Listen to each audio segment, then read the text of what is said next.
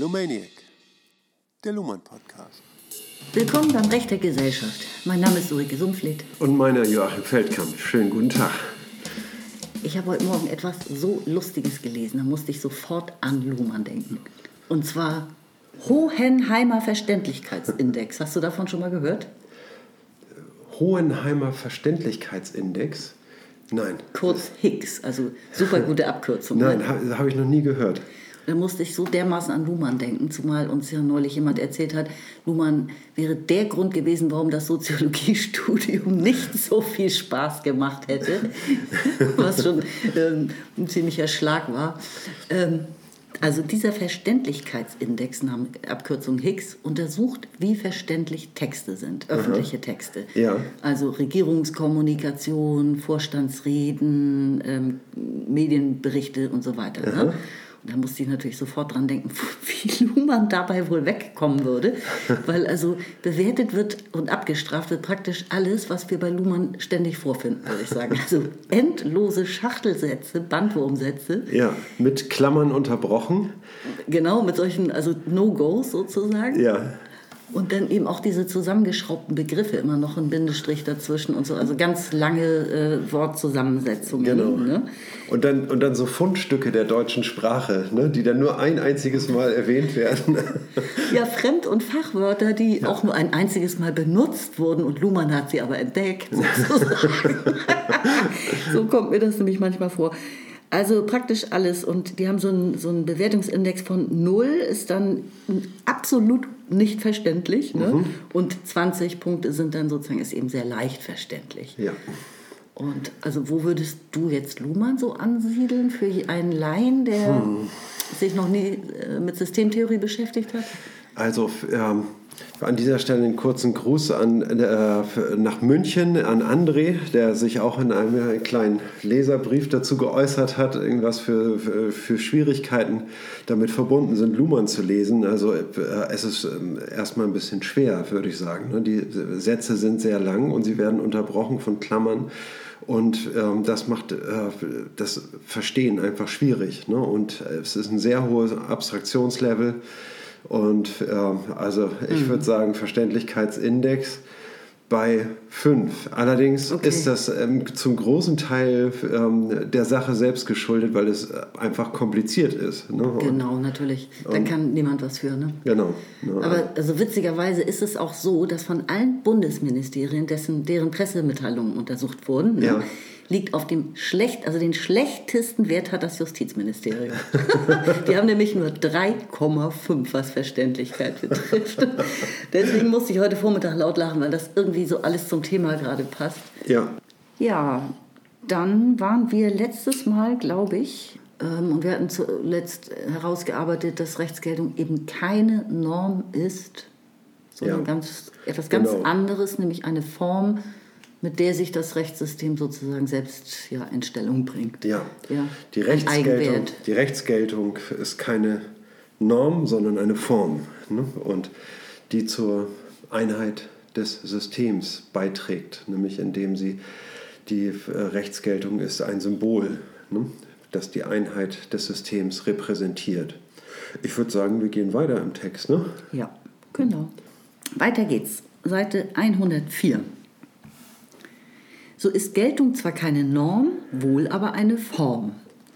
Als Form markiert das Geltungssymbol die Differenz von zwei Seiten, Geltung und Nichtgeltung. Geltung ist in der Begriffssprache von George Spencer Brown die Innenseite der Form und Nichtgeltung die Außenseite. Für das Kreuzen der Form von der einen zur anderen Seite braucht das System Zeit. Sei es, dass es Normen aus dem Status der Geltung in den Status der Nichtgeltung versetzt oder umgekehrt. Sei es, dass es im Beobachten und Beschreiben von Normen von der Feststellung, dass sie gelten, zur Feststellung, dass sie nicht gelten, übergeht oder umgekehrt. In jedem Falle gibt es die Form nur als Zwei-Seiten-Form und die eine Seite nicht ohne die andere. Und in jedem Falle sind beide Bezeichnungen, die positive und die negative, Ergebnisse interner Operationen des Systems und auf interne Zustände bezogen. Auch die Nichtgeltung, zum Beispiel die Ungültigkeit eines Vertrages oder eines Gesetzes, ist ein Zustand des Rechtssystems und nicht etwa seiner Umwelt. Wie bei allen Symbolen läuft ein diabolischer Gegenfall mit. Es kann sein, dass Operationen unter der Annahme bestimmter Geltungen anlaufen und sich später herausstellt, dass man sich geirrt hat. Oder dass Entscheidungen unter der Voraussetzung bestimmter Geltungen langfristige Bindungen etwa von Kapital erzeugen, während bald darauf das Recht geändert und Geltendes in nicht Geltendes überführt wird. Mhm. Zitat Ende. Zitat Ende.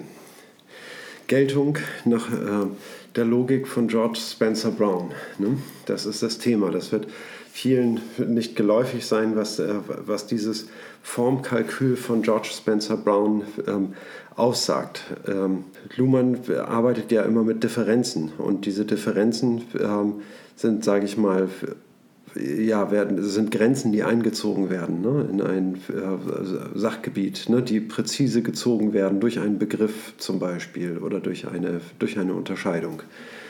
Und, ähm, und dann wird immer die eine Seite dieser Grenze bezeichnet. Und im Formkalkül von Spencer Brown ist das sozusagen symbolisiert als ein vertikaler Strich. Und dann kommt oben ein Querbalken dran, so wie ein Galgen sozusagen, also der nur an einem Punkt, an einem Ende aufliegt, auf dem vertikalen Strich und in die eine Richtung zeigt. Ne? Der vertikale äh, Strich bezeichnet ähm, Distinction, sozusagen die Unterscheidung. Ne? Und ähm, der horizontale Strich bezeichnet äh, der Verweis auf die eine Seite, ne? was, was jetzt gemeint ist. Ne? Mhm. Also auf, man kann sich vorstellen, dass auf der einen Seite A und auf der anderen Seite B steht. Ne? Und äh, wenn wir jetzt von B sprechen, dann machen wir im Grunde genommen dies, dass wir es von A unterscheiden und dann B bezeichnen, die eine Seite der Unterscheidung. Mhm. So funktioniert dieses Formkalkül. Und ebenso verhält es sich auch mit der Geltung. Ne? Und die ähm, Geltung ähm, ist sozusagen die Innenseite der Form, womit gemeint ist, dass sie unter diesem Dach steht. Und äh, die Nichtgeltung ist die Außenseite der Form. Und es ist an Zeit gekoppelt. Ne? Ohne Zeitfaktor ist äh, der Begriff überhaupt nicht zu verstehen. Das wäre der nächste Gedanke. Ja. Ne? Das heißt also, wenn wir von der Geltung, äh, die Geltung verstehen wir nur von der Nichtgeltung her, ne? von, von ihrem Gegenteil. Ne? Und ähm, könnte sagen, mhm. ja, dass, die, äh, dass dieser Unterschied macht eben die Geltung aus. Ne? Erst aus sogar. Ja, ne? ja. genau. Ne? Und, aber das ist nur, sage ich mal, ähm, ja, was bezeichnet Nichtgeltung? Ja, ein, ein, ja, im Sinne des Rechts ein Nihil Absolutum genau. sozusagen. Etwas, ähm, denn in, im Recht gibt es äh, keine Nichtgeltung, weil äh, genau. dann fällt, sobald etwas nicht mehr gilt, äh, fällt es raus aus dem Recht. Hm? Du spoilerst schon wieder, das kommt nämlich gleich noch. Okay, pardon. Das, das ist das so, ein, so, ein, so, ein, rekursiver Gegenwert einfach nur ist, ne? den, das, genau. den die Geltung eigentlich nur braucht, um eben wieder zur Geltung zurückzukommen im Gespräch. Ne? Ja. Richtig, aber dennoch ist hier jetzt davon die Rede, ne, dass wir diese Grenze kreuzen. Ne? Und mhm. zwar, dass bestimmte im, ähm, wie soll man sagen, im Prozess im Vollzug des Rechtssystems, sage ich mal, in der äh, rechtlichen Kommunikation, ne, wird eben, passiert eben dies, dass, das, ähm, dass Geltungen sich verschieben. Und Am laufenden Band. Ne? Und das etwas, und die verschieben sich immer nur in zwei Richtungen, nämlich von der Geltung zur Nichtgeltung oder von der Nichtgeltung zur Geltung. Ne? Und das heißt also, es gibt zwei Richtungen in diesem Prozess, ne? die unterschiedliche ähm, ja, Vorgänge im Rechtssystem meinen. Ne? Und, und zum Kreuzen dieser Grenze braucht es Zeit. Ne? Es braucht ein Vorher und ein Nachher. Und, mhm. ähm, und es gibt ähm, sozusagen äh, ein, äh, es gibt diese zwei Zeitserien. Ne? Das, ähm, es geht jetzt auch um Zeit, deswegen ist es durchaus sinnvoll, das jetzt irgendwie, da mal kurz drüber zu sprechen. Ne? Also wie Zeit konstruiert ist. Ne? Da gibt es äh, zwei Serien. Die eine heißt äh, die A-Serie, die andere B, die B-Serie. Die A-Serie ist zweistellig, vorher und nachher. Mhm. Die B-Serie ist dreistellig. Sie besteht aus Vergangenheit, Gegenwart, Zukunft. Wobei die Gegenwart ja sehr fluide ist. Wobei die Gegenwart ist immer das Jetzt. Das, die Gegenwart Ja. ist immer dasselbe.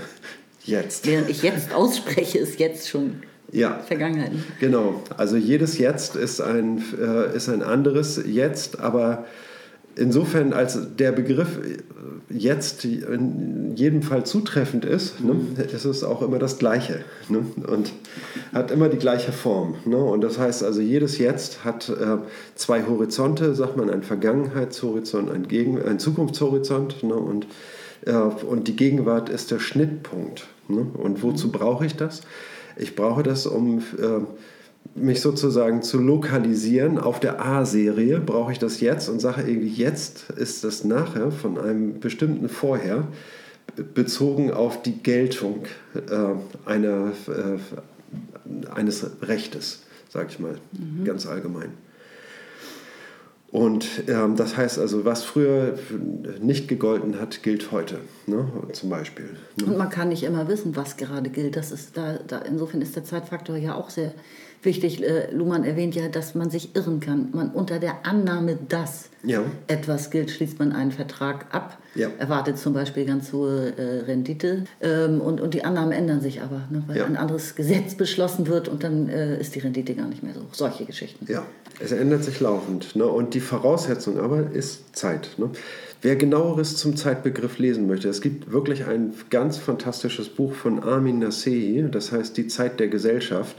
Und das ist sehr zu empfehlen, wirklich. Ne? Also da wird, äh, Zeit ist ein Riesenbegriff in der Systemtheorie, kaum zu überschätzen. Und äh, da gibt es sehr, sehr viel äh, dazu zu sagen. Aber ich glaube, das reicht einfach erstmal, wenn man so mit so ein bisschen Formbegriffen ähm, äh, die einführt. Ne? Und, und dass man eins vor allen Dingen sich klar macht, dass das System seine Eigenzeitlichkeit erzeugt. Ne? Die Zeit ist eine Form, die das System aus sich heraussetzt und eine Form, in der sie, sage ich mal, die Umwelt für sich verfügbar macht. Raum und Zeit irgendwie äh, ähm, nach Kant ne, sind die Formen der Anschauung, ne, aber die durch das System selbst bedingt sind.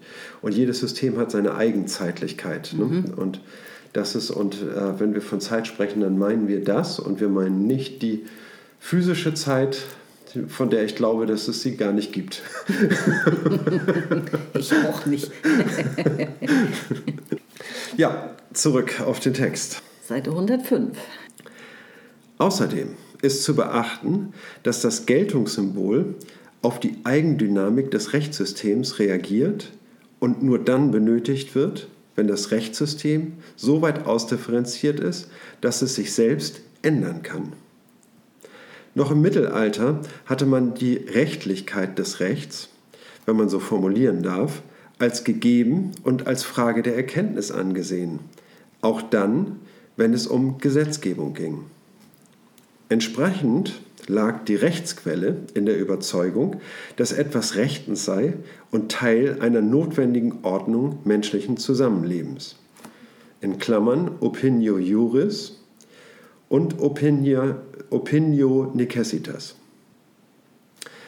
Eine schon recht bedeutende kaiserliche, fürstliche und städtische Regelungspraxis konnte als eine dieser Ordnungsnotwendigkeit begriffen werden, war also nicht etwa eine Ausnahme vom Prinzip, geschweige denn ein Anlass, den Begriff der Geltung bzw. Rechtsquelle auf ein Herstellen von Recht zu beziehen. Erst der theologische Voluntarismus des Spätmittelalters, Ockham vor allem, bahnt einer anderen, sich auf Willen und Auctoritas berufenen Behandlung des Problems den Weg. Das bedeuten, äh, Entschuldigung, das heute benutzte Symbol der Rechtsgeltung ist mithin eine semantische Errungenschaft der Moderne. Okay, interessant. Ich ähm, verstehe hier, dass es das Geltungssymbol gar nicht immer gebraucht hat. Richtig. Im Mittelalter brauchte man das nicht, weil es gab ja halt das göttliche Recht, Richtig. auf das man sich berufen konnte. Und Genau. ähm, da, da, da irritiert nur ein Begriff wie äh, gilt, oder eine Frage wie ob das Recht gilt, wäre sehr irritierend gewesen. Ja. Ähm, und die Rechtsquelle, sagt er ja hier, lag in der Überzeugung, ähm, das, das, das, die Tatsache, dass etwas Recht ist, ist Teil der, einer notwendigen Ordnung des menschlichen Zusammenlebens. Ja. also ob, ähm, opinio juris, opinio necessitatis, genau, fasst das ja nochmal zusammen. Es ist, ein, es ist notwendig. Mhm. Und braucht nicht weiter begründet zu werden, also braucht es auch keine Geltung. Tja. Kein Zweifel da. Also ich glaube, ne, oder ich glaube, dass wir schon herausgearbeitet haben, dass, ähm, dass eine Rechtsquelle, also überhaupt die Frage der, nach der Rechtsquelle, ganz und gar ja. aus der Rechtswissenschaft verschwinden kann, wenn man sich, sage ich mal, diesem systemtheoretischen Denken anschließt. Hm? Dann kann diese Frage äh, nach der Rechtsquelle vernachlässigt werden, weil nämlich klar ist, dass die aus der systemischen Dynamik selbst erzeugt wird. Und eine, eine Rechtsquelle äh, braucht es nicht mehr. Also die Rechtsquelle ist sozusagen der Ursprung äh, von, äh, von Geltung. Ne, das ist die, äh, worauf beruht dieses Recht? Und das war dann, sage ich mal, der göttliche Wille. Von da aus wird alles hergeleitet. Ne? Und da, also entweder aus, dem, aus der menschlichen Natur, mhm. ne, aus dem göttlichen ähm, Gebot oder dem göttlichen Willen. Ne, oder aus der Vernunft. Aus der Vernunft, richtig, sehr gut. Ähm, und das heißt also, äh, wenn wir an Kant denken ne, und seinen kategorischen Imperativ, Ne? Dann wäre die Vernunft die Rechtsquelle. Und wenn wir aber sagen, dass dieses Geltungssymbol sich aus der Eigendynamik des Rechtssystems erzeugt, ja. er mhm. speist. Ne? Mhm. Also da, da äh, folgt die Geltung. Ne? Da, daher spürt sich die Geltung. Ne? Und zwar äh, in einem interessanten Prozess, nämlich immer dann, wenn, wenn sich etwas verändert. Irgendwie. Dann merkt das Rechtssystem, in diesem Augenblick merkt das Rechtssystem äh, sich selber. Ne? Ja. Weil es diese Form der, des sich selber in Frage stellens und sich selber bewegen müssen, äh, weil es da so ein Prozess in Gang setzt. Das, damit vergegenwärtigt sich das System seiner selbst und ähm, kann sich als ähm, Rechtsquelle erfahren. Es muss es auch kommunizieren. Ja. Es ist in dem Moment dazu gezwungen, wenn es selbst sich ändert, sozusagen, etwas ändert, im, ja. äh, im, ein Gesetz ändert, dann muss es das kommunizieren. Richtig. Und insofern ähm, muss, musste es ja geradezu einen Begriff dafür finden, dass es jetzt gilt. Ja. Also was gilt. Es wird ja etwas geändert. Ja. Und ähm, Genau, diese Überleitung, auf die er hier anspielt, theologischer Voluntarismus ja. des Spätmittelalters, musste ich natürlich nachgucken. Und tatsächlich, ja, also äh, voluntary ist ja irgendwie Freiwilligkeit, ne? Also, ähm, naja, und also. Ja, das Wort äh, steckt da drin. Ja, der Wille, ne? Der, äh, Voluntas, ne? Genau. Ist, irgendwie ist der. Ähm, ich bin leider nicht Lateiner, irgendwie das, aber ich glaube, Voluntarismus heißt einfach, ähm, dass es auf den theologischen, auf den göttlichen Willen bezogen ist. Na, aber mit theologischem Voluntarismus, äh, jetzt auch Ockham, ist halt gemeint das freiwillige Bekenntnis zu Gott. Wir als Mensch, ich als äh, Person be äh, bekenne mich freiwillig zu Gott. Also es ist sozusagen nicht Gott, von Gott vorgegeben, dass ich mich dazu bekennen muss, sondern es ist freiwillig meine von Vernunft schon ähm, äh, oder von, von, aus dem Glauben gespeiste, mein, mein Wille, mich dazu zu bekennen.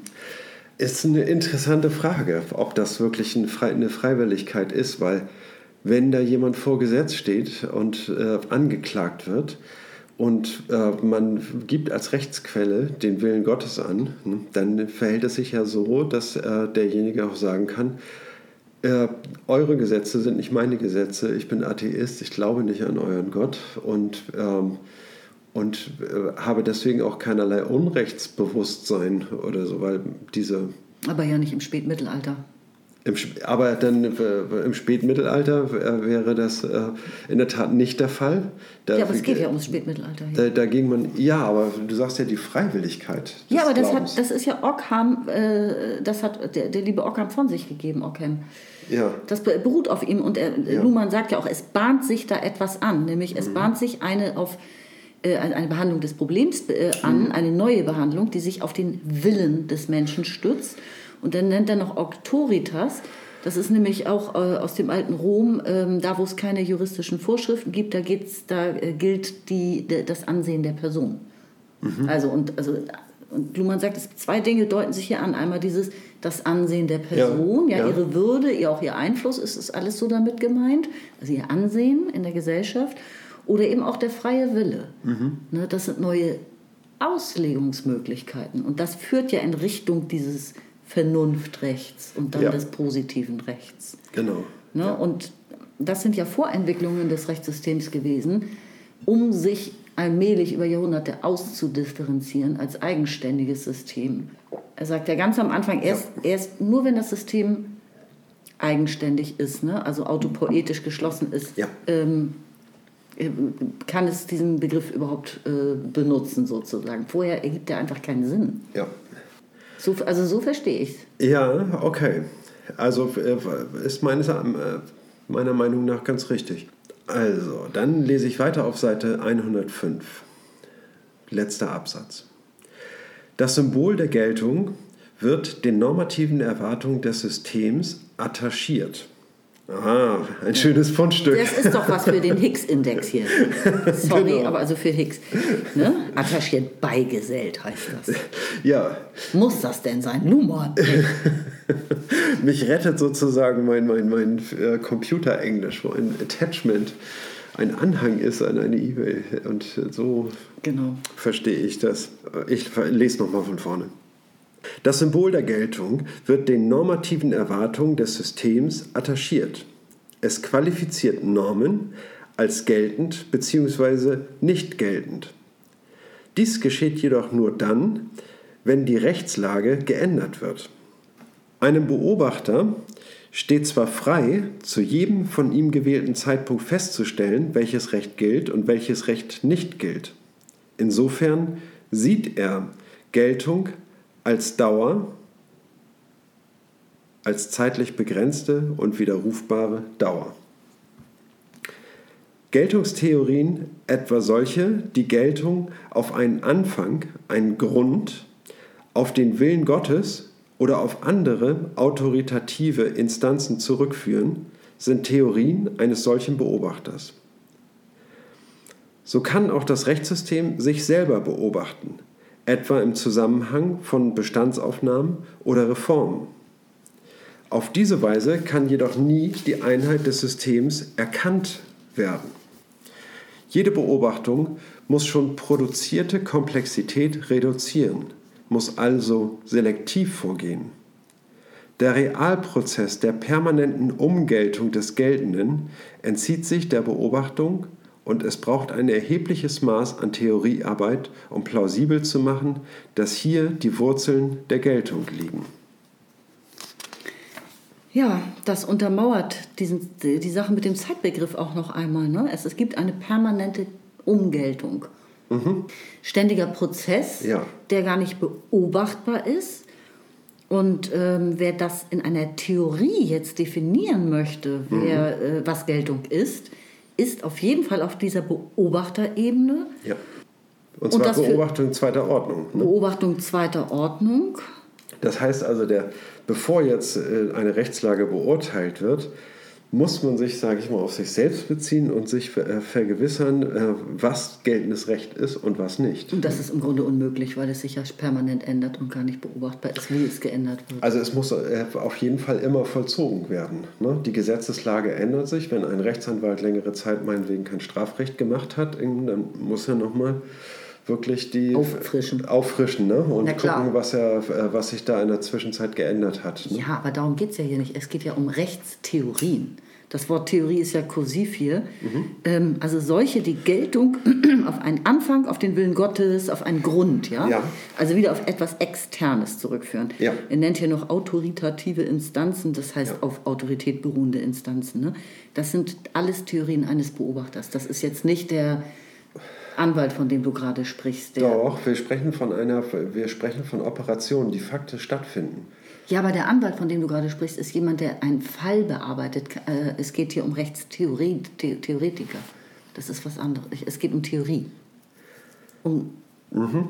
Also der Unterschied zwischen im Recht arbeiten und sich äh, kurz klar machen, welches Recht gilt, ist, das ist etwas anderes, Ja, als eine Theorie zu schreiben, Ja. was Rechtsgeltung Ja, ist. da gebe ich dir recht. Ne? Das stimmt, ja. Und, die, und diese Theorien, die haben sich eben bisher in diesen Zeitfaktor überhaupt nicht gesehen. Die haben diesen, das nicht als Prozess gesehen einer permanenten Umgeltung, sondern haben eben externalisiert, gödelisiert sozusagen das haben Problem. das immer verbessert ne? Ja. und haben gesagt, also damals haben wir gefehlt, aber heute sind wir besser.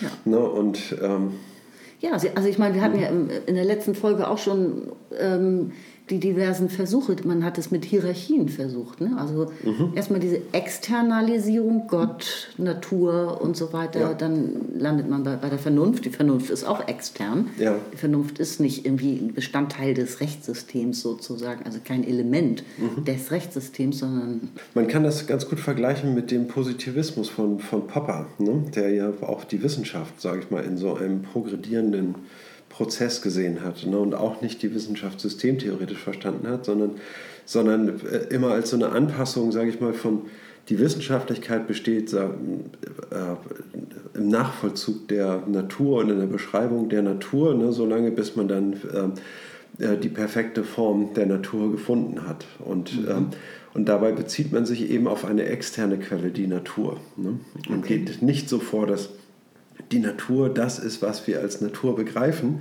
Ne? Immer schon wir als Natur Ja. begreifen, ne? so wie es dann seit der kantischen Philosophie ist. Ne? Und die Anschauung genau. formt nämlich den Gegenstand sozusagen. Richtig, ne? also die Natur ist ein reiner Formbegriff für mich, ne, den ich auf das anwende, was ich durch die Anschauung erfahre. Ja. Ne? Und, das, äh, und die, das Gewimmel der Empfindung muss erstmal sortiert werden. Ne? Und wenn es dann sortiert ist, dann ist es schon längst mein Begriff geworden. Ne? Und, also mein Begriff ne? und nicht der Begriff der Natur. Ja. Und, Und genau das Gleiche äh, vollzieht sich eigentlich hier. Ne? Das heißt also, der, ähm, äh, so gehen Rechtswissenschaftler vor, sofern sie externe Rechtsquellen anerkennen. Ne? Dass Mhm. sie äh, sozusagen äh, sich permanent verbessern, alte Annahmen widerlegen, eine neue Geltung einführen, aber dann sagen irgendwie, und so äh, äh, ist es eigentlich schon immer in Stein gemeißelt und wird es für alle Zeiten sein. Ne? Es sei denn, irgendwie wir äh, irren uns auch an dieser Stelle. Ne? Und Ne? Aber dann haben wir später irgendwann einen noch besseren Begriff, ne? so die Annahme. Ne? Aber dass das Ganze in einem permanenten Fluss ist und dass dieser Fluss, sage ich mal, keine Richtung hat, irgendwie, sondern diese Richtung ändern kann, je nach Situation. Ne? Das ist die, äh, das Novum, sage ich mal, Genau. durch die Systemtheorien. Ne? Genau. Ja, also ich, ich finde bisher den besten Begriff ähm, von, von Luhmann tatsächlich Eigenwert. Es ist ein Eigenwert, den das System produziert. Den gibt es nur im System. Er würde auch erst vom, äh, er konnte erst äh, geschaffen werden, der Begriff, als System sich, System sich autopoetisch geschlossen hat, gegründet hat sozusagen. Ja, Ähm, er gilt nur dort und es ist wie so ein, ja, attachiert, ein, wie, wie so ein Orden, den man äh, sich mal anheftet, wenn man auf eine Veranstaltung geht oder so. Also er wird ab und zu gebraucht, nicht immer. ne? Er wird immer dann gebraucht, wenn äh, ein geltendes Gesetz geändert wird, wenn eine Änderung Ja. äh, stattfindet. Und sonst kann man ihn weglegen, den Orden. Ja, grundsätzlich stimmt das, was du sagst, ne? dass die, äh, aber nicht mit der Häufigkeit. Ne? Ich glaube, dass die Häufigkeit, da kommen wir später noch drauf zu sprechen, ne? dann auch durch Verträge, ne? durch Kooperationsverträge und so weiter, da, werden, da wird Recht Ja. auch verändert. Ne? Ja. Da wer- werden die Grenzen der Geltung verschoben. Ne? Da hast du recht, ja. Ne? Mhm. Und dann, weil Das- da gewisse Freiräume aufgespürt werden, die dann durch einen Vertrag geregelt werden. Ne? Und, Richtig, da ist hier gleich noch eine interessante Fußnote, ne? Ja. Aber es ändert nichts daran, dass es ein Eigenwert des Rechtssystems tatsächlich ist. Ja. Ne? das Er wird nur auch von anderen benutzt, Genau. im Vertragsrecht. Ne? Ja. Okay, und äh, Luhmann widerstreitet und sagt, das Recht kann sich nicht erkennen. Ne? Also wenn man äh, ein Beobachter so vorgeht, dass er ähm, sich auf externe Quellen bezieht, ne, dann kann das System sich nicht selber erkennen. Ne? Richtig, ja. Jede Beobachtung muss schon produzierte Komplexität reduzieren. Genau. Muss und das heißt selektiv äh, vorgehen. Mhm. selektiv vorgehen, ne? ist das Stichwort. Ne? Ich kann unmöglich allen Verknüpfungen nachgehen, sondern äh, immer nur einer Verknüpfung. Ne? Und das heißt, ich muss se- selektiv vorgehen. Ne? Und das heißt, dass ich alles andere, was ich abwähle, nicht prüfen kann, ne? Mhm. nicht gleichzeitig prüfen kann, ne? sondern immer nur eine Sache. Ne? Und dann Und ich begebe mich so in, in, so einen hermeneutischen Zirkel, der niemals endet. Das ist eine hermeneutische Spirale sozusagen, ne, in der dieses Selbstverständnis äh, des Rechtssystems äh, sich selbst erzeugt ne, und niemals fertig wird damit. Dann würde ich sagen. Ja. Ja? Bist du dran mhm. mit Lesen? Okay, Seite 106. Denn Geltung ist nichts anderes als das in allen Operationen mitfungierende Verknüpfungssymbol. Sie lässt sich nicht punktuell, sondern nur rekursiv validieren. Das heißt nur im Rückgriff auf geltendes Recht. Geltung bewirkt Anschlussfähigkeit im System. Nur darin liegt die Sanktion. Mit Sanktion ist hier Bestätigung gemeint, ne? Ähm, ja. ja. Oder Zwangsbewegung. Also positive oder negative Sanktionen gibt es immer. Ne? Anreize oder ähm, ähm, Strafen. Ich glaube, mit Bestätigung übersetzt man das in diesem Moment hier am besten. Geltung bewirkt Anschlussfähigkeit im System. Nur darin liegt die Sanktion, mhm. die freilich bei allen anderen Sanktionen vorausgesetzt sein muss, wenn sie als rechtsgültige Sanktionen kommuniziert werden sollen. Mhm. Mit nicht geltenden Normen kann man im System nichts anfangen. Bester Beweis, es gibt niemanden, der das auch nur versuchen würde. Niemanden, der behaupten würde, dass bestimmte Rechtsnormen zwar nicht gelten, aber ihm trotzdem zu seinem Recht verhelfen würden. Solche Impulse werden automatisch in Streit um entweder die Geltung von Recht oder um Änderung geltenden Rechts verwandelt. Der Negativwert der Nichtgeltung dient nur als Reflexionswert zur Klärung von Geltungsbedingungen, nicht aber zur Erzeugung eigener Anschlussmöglichkeiten. Dadurch unterscheidet sich die Form Geltung-Nichtgeltung auch vom Code Recht-Unrecht, der ebenfalls nach positiv-negativ strukturiert ist, aber vorsehen kann, dass Unrecht bestimmte rechtmäßige Konsequenzen haben kann, zum Beispiel Strafen, Haftung für Schäden oder Rechtsunwirksamkeit bestimmter Handlungen. Mhm. Ohne dabei das Rechtssystem zu verlassen. Mhm. Auch Strafgefangene haben Rechte, die sie gegebenenfalls durchsetzen können. Und im Übrigen hat jeder ein Recht darauf, dass auf rechtmäßige Weise festgestellt wird, dass er im Unrecht ist, wenn er im Unrecht ist. Gerade für das Kreuzen der Grenze des Codes Recht-Unrecht braucht man also das Geltungssymbol. Um Anschlussmöglichkeiten zu bieten, muss ein Bezug auf geltendes Recht herstellbar sein. Und dies sowohl für die Bezeichnung bestimmter Erwartungen oder Handlungen als rechtmäßig, als auch für den Gegenfall der Unrechtmäßigkeit. Mhm. Ja.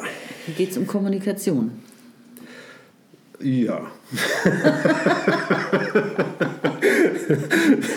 das nur bevor du lospreschst, irritiert dich. Sagst du nochmal was, was allgemein ist, oder? Das war jetzt gar nicht also so Also die rechtliche allgemein. Kommunikation, fange ich so an. Gut, ich nehme den Ball an. Ne? Und in der rechtlichen Kommunikation geht es um Geltung. Wozu braucht es diese Geltung? Um Anschlussfähigkeit zu erzeugen. Ne? Und siehst du, siehst du?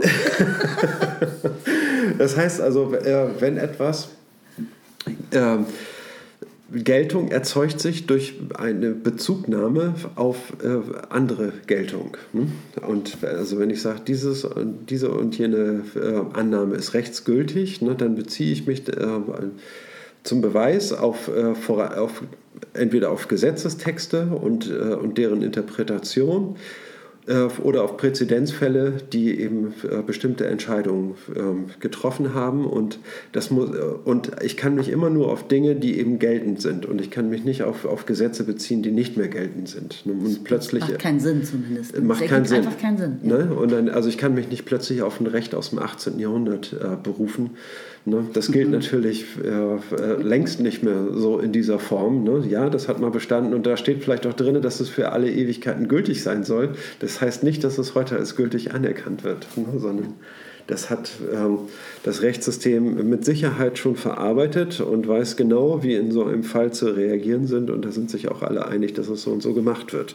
Das heißt also, äh, ich kann mich immer nur auf geltendes Recht beziehen und äh, diese Grenzen der Geltung können auch verschoben werden. Und wenn ich, äh, wenn ich das tue, dann auf eine bestimmte Art und Weise. Nämlich, wenn ich zeigen kann, dass ähm, nach einem bestimmten, nach der Ausführung eines bestimmten Rechts Unrecht geschieht, dann braucht es eine äh, Verschiebung, sage ich mal, der geltenden Gesetze, eine Verschiebung der Geltung, um, diese, ähm, ähm, um diesen Widerspruch wieder einzufangen.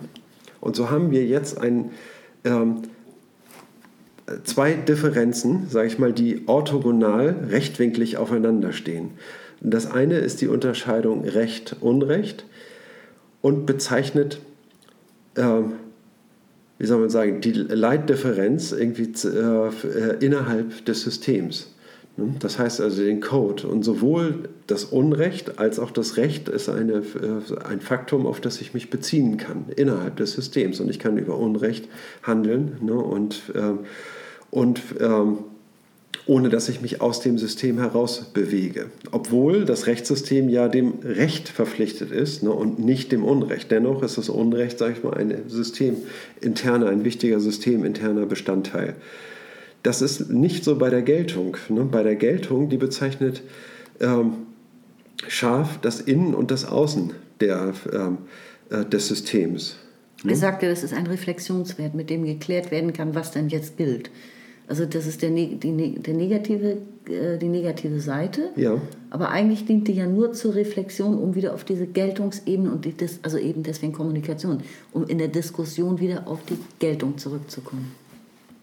Ein Reflexionswert zur Klärung von Geltung. Ja, zur Klärung von Geltung, aber auch um Anschlussfähigkeit zu generieren. Ne? Genau. Das heißt also, diese, ähm, wenn ich etwas als nicht geltend bezeichne, ne, dann ist das, dann kann daran keine weitere Kommunikation äh, mehr anknüpfen, ne, sondern nur an die Tatsache äh, der Geltung. Das wollte ich sagen. Ja, okay, alles ja. klar, dann haben wir uns richtig verstanden.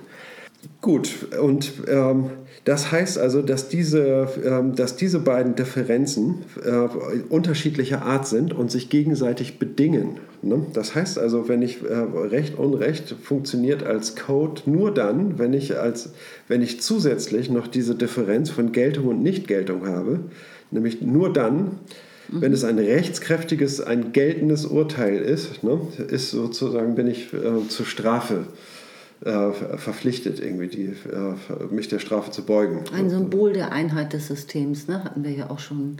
Ja. Ne? Aber ja, ein Symbol. Das ist es gab die Geltung. Kürzlich gerade einen ganz interessanten Fall, und zwar ähm, nur der Form halber. Ne? Also ähm, nicht der Sache interessant.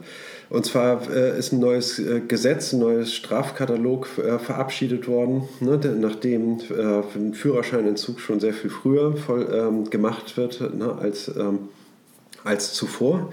Und ähm, dann hat jemand, der seinen Führerschein hergeben sollte, ähm, dagegen geklagt. Und, ähm, und dann ist im Prozess ein Formfehler entdeckt worden, ne, der, der, im Gesetz gemacht wurde. Das Gesetz wurde mhm. außer Kraft gesetzt und alle Urteile, die sich darauf äh, beriefen, ähm, haben äh, ihre Gültigkeit mit verloren. Ne? Obwohl das System schon daran angeknüpft hat, ist die Geltung ausgesetzt worden und die Leute haben alle ihren Führerschein wieder zurückbekommen. Ne? Und das ist. Ähm, Glück muss der Heizer haben.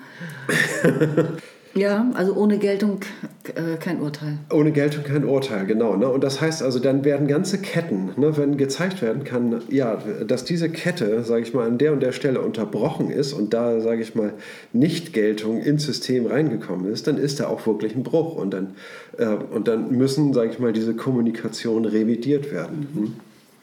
Ja, ja, ist wirklich ein passend, sehr passendes Beispiel, ist gut. Und es zeigt auch nochmal den, äh, den, die Bedeutung der Zeit weil das ja, hat sich jetzt ein neuer Faktor ergeben. Also ja, genau, genau. die permanente Umgeltung auch.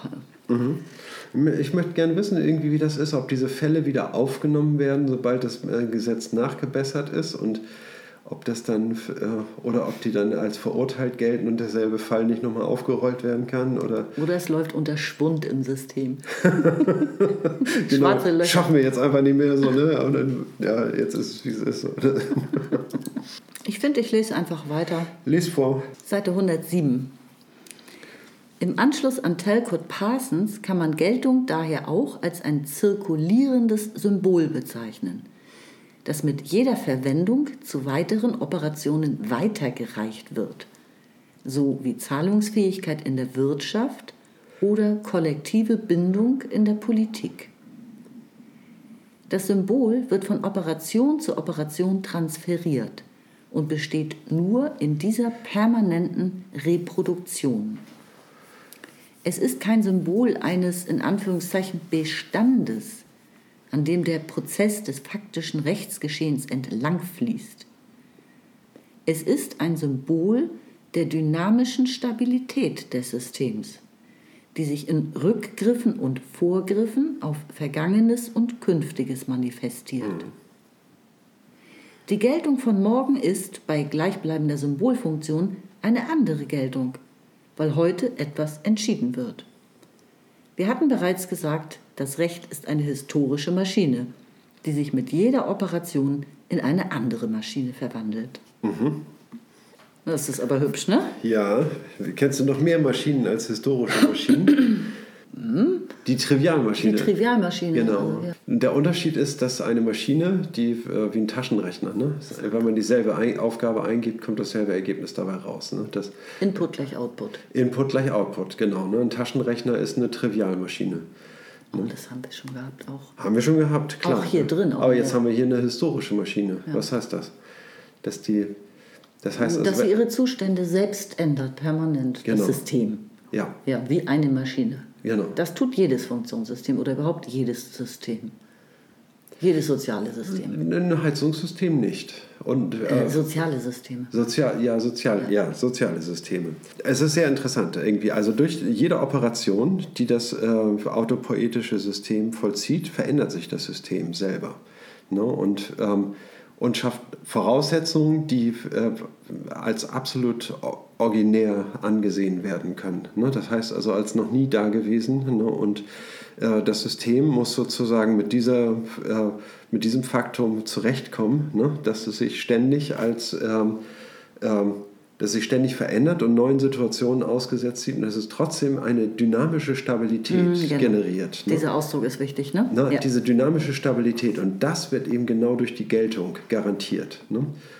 Ne, diese, das stellt die Stabilität ja, dar, ne, indem in sie immer etwas anzubieten hat, was geltendes Recht ist. Ne, und äh, solange sie, sage ich mal, dieses geltende Recht aufrechterhalten kann, haben wir ein Rechtssystem. Ne? Ja, und die Beispiele sind ja auch super mit Politik und Wirtschaft. Also in der Politik, Politik ist ähm, Bereithalten von Kapazität für kollektiv bindende Entsch Entscheidungen, mhm. sagt Luhmann. Ne? Und da wird eben auch permanent werden da ja praktisch äh, Gesetze beschlossen, also ent politische Entscheidungen getroffen, ja. die dann kollektiv bindend sind für alle. Mhm. Und diese Bindung, die wird ja sozusagen weitergereicht. Mhm. Dann an die jeweilige Gruppe, die vielleicht gerade betroffen ist, oder an die gesamte Nation, ja. in welcher Form auch immer. Es wird jedenfalls weitergereicht sozusagen. Dass, ja. ne, die Entscheidung hat Folgen. Und in der Wirtschaft ist das mit dem Geld die Wirtschaft ist durch das Geld so dynamisch und durch das Geld gleichzeitig so stabil, ne? weil das, diese ja. Zahlungsfähigkeit, der eine zahlt, äh, damit ist er in Anführungszeichen selbst zahlungsunfähig, ja. also ganz abstrakt betrachtet. Mhm. Ich finde, das klingt immer ein bisschen merkwürdig. Ne? Aber Zahlungsunfähigkeit erzeugt Zahlungsfähigkeit und umgekehrt. Ja. Und das ist auch wieder diese dynamische Stabilität, die dazu führen, dass diese Funktionssysteme so unglaublich schnell auch ähm, operieren können und gleichzeitig äh, stabil sind. Ja. Ne? Durch dank ihrer Symbole auch dann.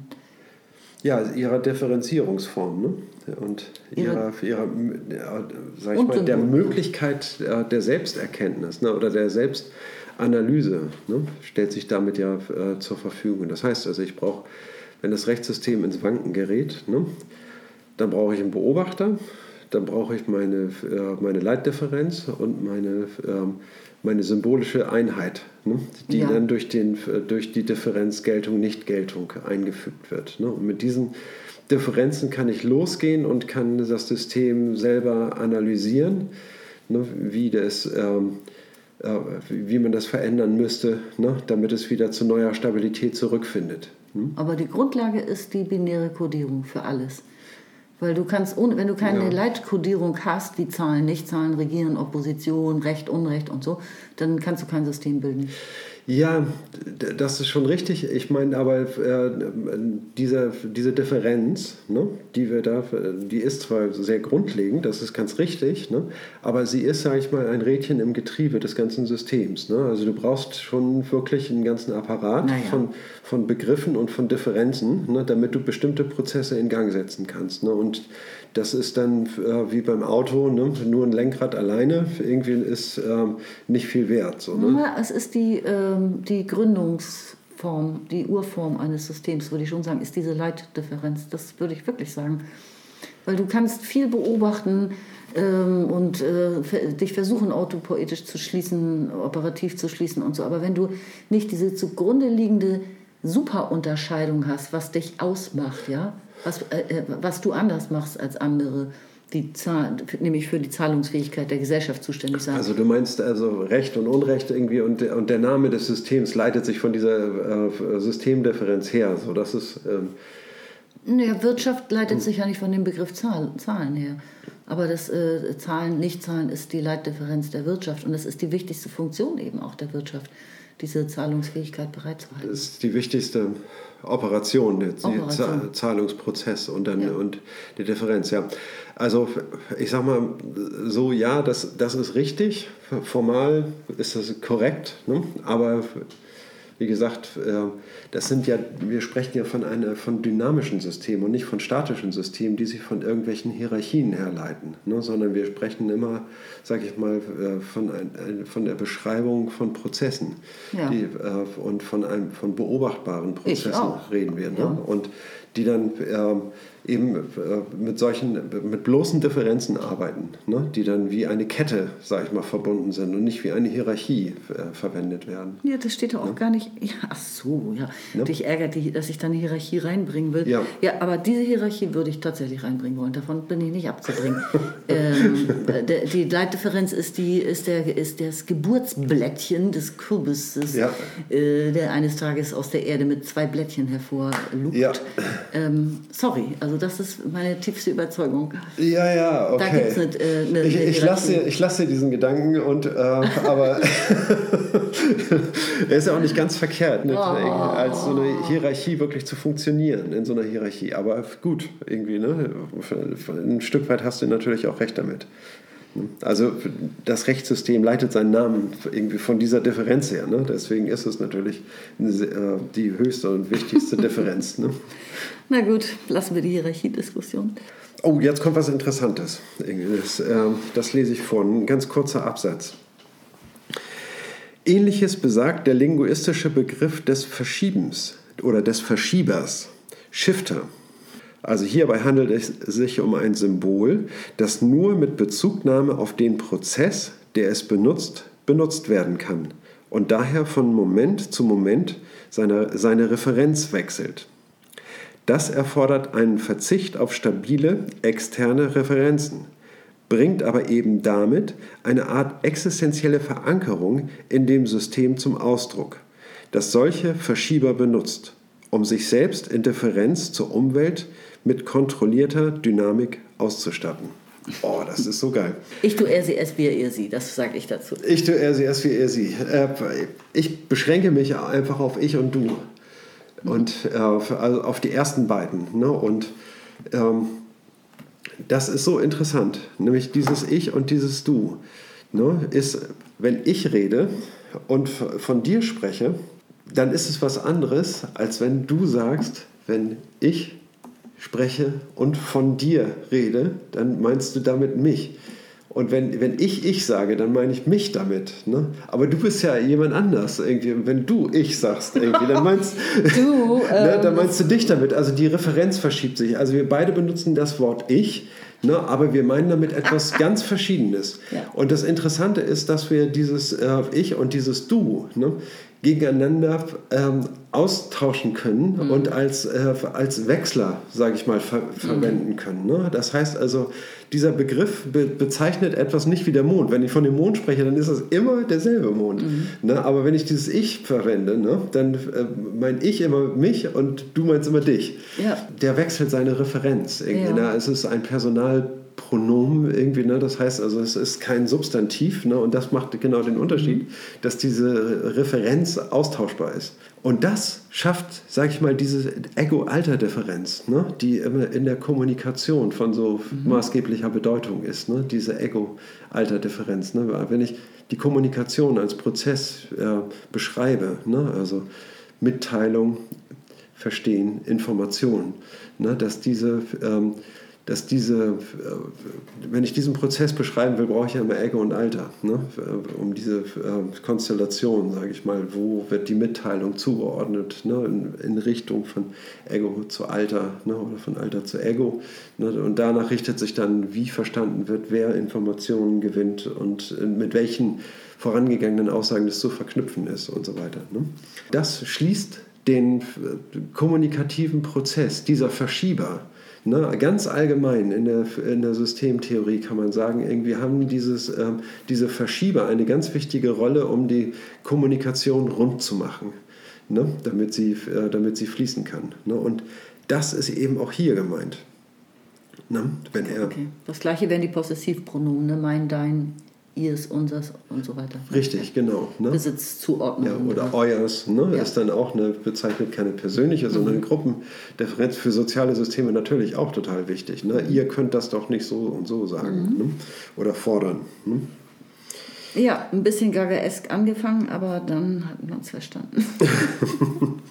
ja, süß. Ähm, ich finde die Formulierung toll.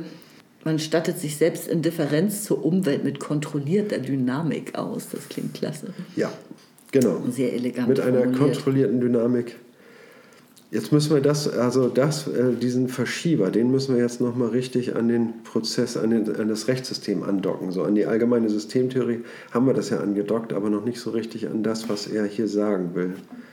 Ich glaube, es geht tatsächlich um den Transport, um dieses Weiterreichen, um den dynamischen Prozess immer noch.